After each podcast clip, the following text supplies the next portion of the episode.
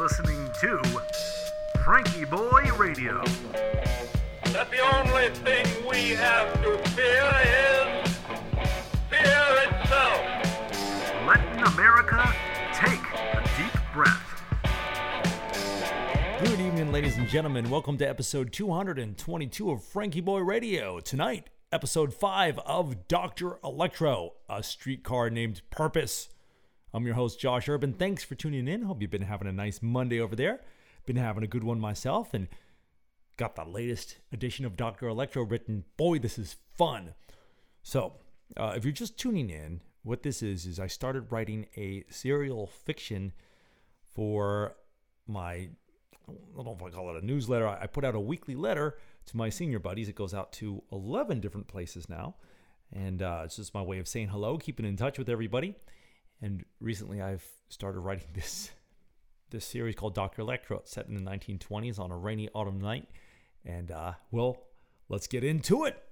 Previously on Dr. Electro, we found him peering intently from the shadows mid culvert watching a sinister gathering of the League of Inquiring Minds.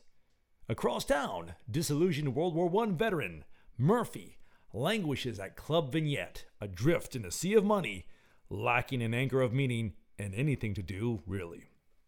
This is Dr. Electro, Episode 5 A Streetcar Named Purpose. Murphy put out his cigarette and exited Club Vignette.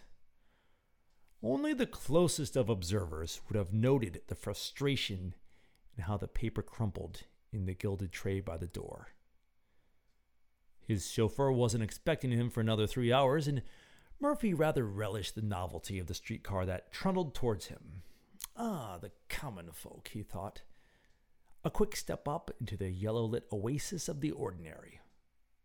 There, an old lady with her shopping, and next to her a drummer? The musician clutched his cases on his way back from a wedding gig, calling to his young daughter in a thick Lithuanian accent Catherine, Catherine, the case! As the vehicle started off with a pop, a whine, a smell of ozone, jostling everyone violently. Murphy smiled for the first time in weeks. It was cold, it was rainy, and real. Hey, buddy, read all about it. A grimy urchin bumped and stumbled by, Applejack hat besmirched with rain. He handed Murphy a flyer. Er, orphans for order, screamed the headline on the pamphlet. Puzzled, Murphy read on.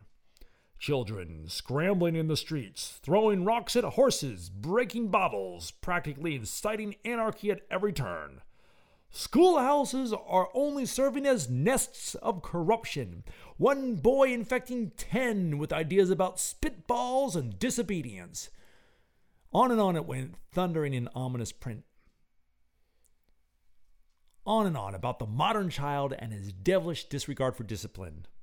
Calling for a re education of the young mind and implementation of draconian measures of order. Eyebrows raised, Murphy flipped over the greasy paper and scrawled on the back in red crayon Help us! 507 Union, ASAP. Flip, flop. Flip, flop. Front and back, back and forth. No, no. Printed text and crayon were unrelated and obviously to be heated. Murphy's head snapped up. The orphan stared at him, doffed his applejack, and hopped off the streetcar. Next stop, transfer to the Chestnut Street line, direction of Union Street, cried the conductor. Murphy smelled, nay, felt, the ozone of the lines crackling overhead. To be continued. And now, ladies and gentlemen, let's take our deep breaths. Who knows what's going to happen next week? I don't such is the fun of writing this. And I hope you're enjoying it because I sure am. All right, let's go ahead and get ourselves comfortable. Breathe in through your nose and out through your mouth. And here we go. As those eyes drift gently closed, inhale one, two, three, four. Pause one, two. Exhale one, two, three, four. Inhale. One, two, three, four. Pause. One, two. Exhale. One, two, three, four. Inhale. One, two, three, four. Pause. One, two. Exhale. One, two, three, four. Inhale. One, two, three, four. Pause. One, two. Exhale. One, two, three, four.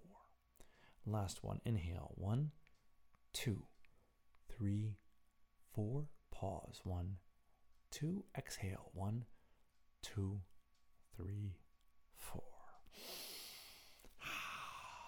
Rustling around a little bit. Open those eyes. Have a great evening over there, and we'll see you tomorrow. Good night.